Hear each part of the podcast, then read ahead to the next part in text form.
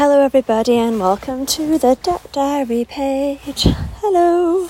So I thought I'd, uh, I'd do a little bit of a catch up. Um, I'm sitting in the car, freezing, um, just meeting my mum um, to give her something. Um, and she's always late, always late. Um, but yeah, anyway, I thought I'd do a very quick um, podcast because I'm so inconsistent with the podcast, but I generally am so busy. But once I get a bit more time, I'm going to dedicate more uh, more time to things. But for the moment, I just thought I'd, uh, I'd do a little bit of a mini catch-up and let you all know my latest gossip. So, latest gossip is um, I'm potentially getting a new car. Um, my friend's um, fiancé um, is selling his, and it's... It's really, it's just a really good bargain. Um, a new car was always on the agenda, but my M O T was in February next year, and my plan was by then I would have saved up at my leisure probably about. I reckon I probably would have got. God, a car's coming close to me here. The reverse and the. Do you know when a car looks like it's about to smack into you? Um, I kind of thought to myself by by February next year I probably would have had. Um, two grand together all in all, or I would have had close to it, and my plan was anything I didn't have I could have just borrowed or done without a car for a bit, and maybe my partner would have lent me. So that was always my plan. I even thought, should I just keep my car and see how long it lasts me? But the reality is it's the because the windows the window doesn't work, it well it's a little embarrassing, and obviously wherever you take it they're going to whatever whoever you take it to whether you like I've got an M O T man that I know quite well, but I think he would have still said your windows don't work, and it would have been like a thing. Technically it's not illegal to drive around with bro- a broken window. My right window works. I don't think it's illegal, and I don't even think it would fail the M O T on that actually, but it's just logically not a good idea for many reasons. Um and my car's done about one hundred and... It's probably done about one hundred forty thousand miles, I think. one hundred fifty, something like that. Um, you know, it's fourteen years old. The window ain't working. The engine's pretty good. Nothing wrong with the engine. But I can. I think the clutch is probably on its way out.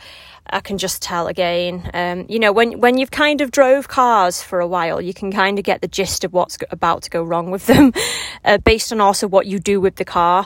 Um, a lot of recklessness with this car. But, you know, I think when I first got it, I treated it beautifully. And then when things started going wrong, I guess I gave up on the car a little bit. Um, so my friend's fiancé is selling um, a car that's grey, really aesthetically nice. Um, it's just had an M O T and a service, and it's done thirty-four thousand miles. I mean, I cannot argue with that. Um, the mileage is what is what I need. The fact that it's got good miles means if it did need fix-ups along the way, it would be worth paying for because it's only got low miles.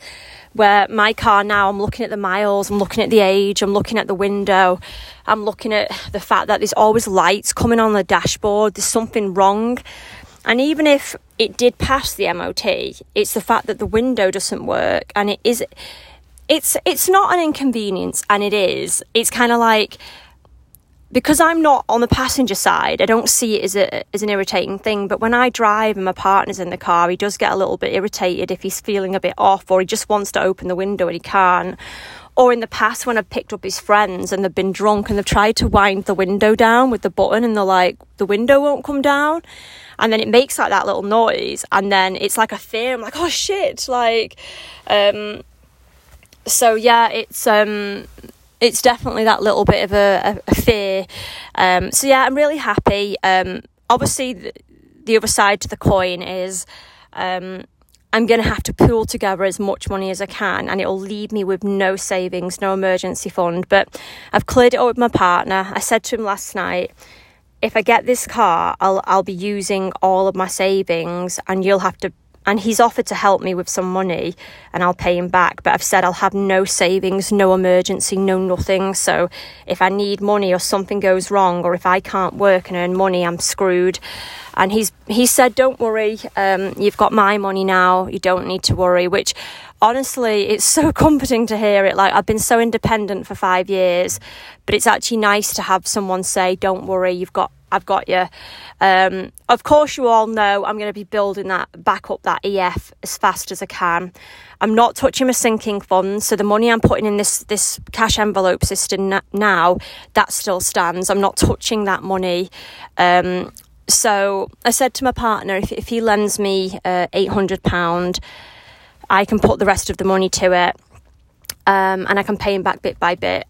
Last night I looked at the insurance. I'm not going to lie, it's really expensive for some reason at the moment. But I'm thinking by the time I get this car, because my friend's uh, partner is buying a new car first, um, hopefully the insurance will have gone down a bit. Um, I've got four years, no claims, no accidents, no nothing. Um, I pay forty-eight pounds a month now for a one point four Fiesta. So, hey, if anyone's listening and you can kind of help me with this, I'm looking at the insurance for this car. It's a high, I can never say it right, a Hyundai, um, and it's looking about ninety quid a month. Now, I'm confused about why it's gone up. That's like, that's like a forty quid jump, isn't it? A fifty quid jump or whatever. Um, my maths is so bad. So that's quite a bit of a jump, really. Um, and it's, so that's, that car's a one point two and I'm driving a one point four now. But I think because of COVID, insurance has gone up. So my plan is, I'm probably thinking way out the box here because I'm probably not going to be able to do it. If I could get more savings in the bank, really pull, tighten my belt, I might be able to actually get some of the insurance money up front.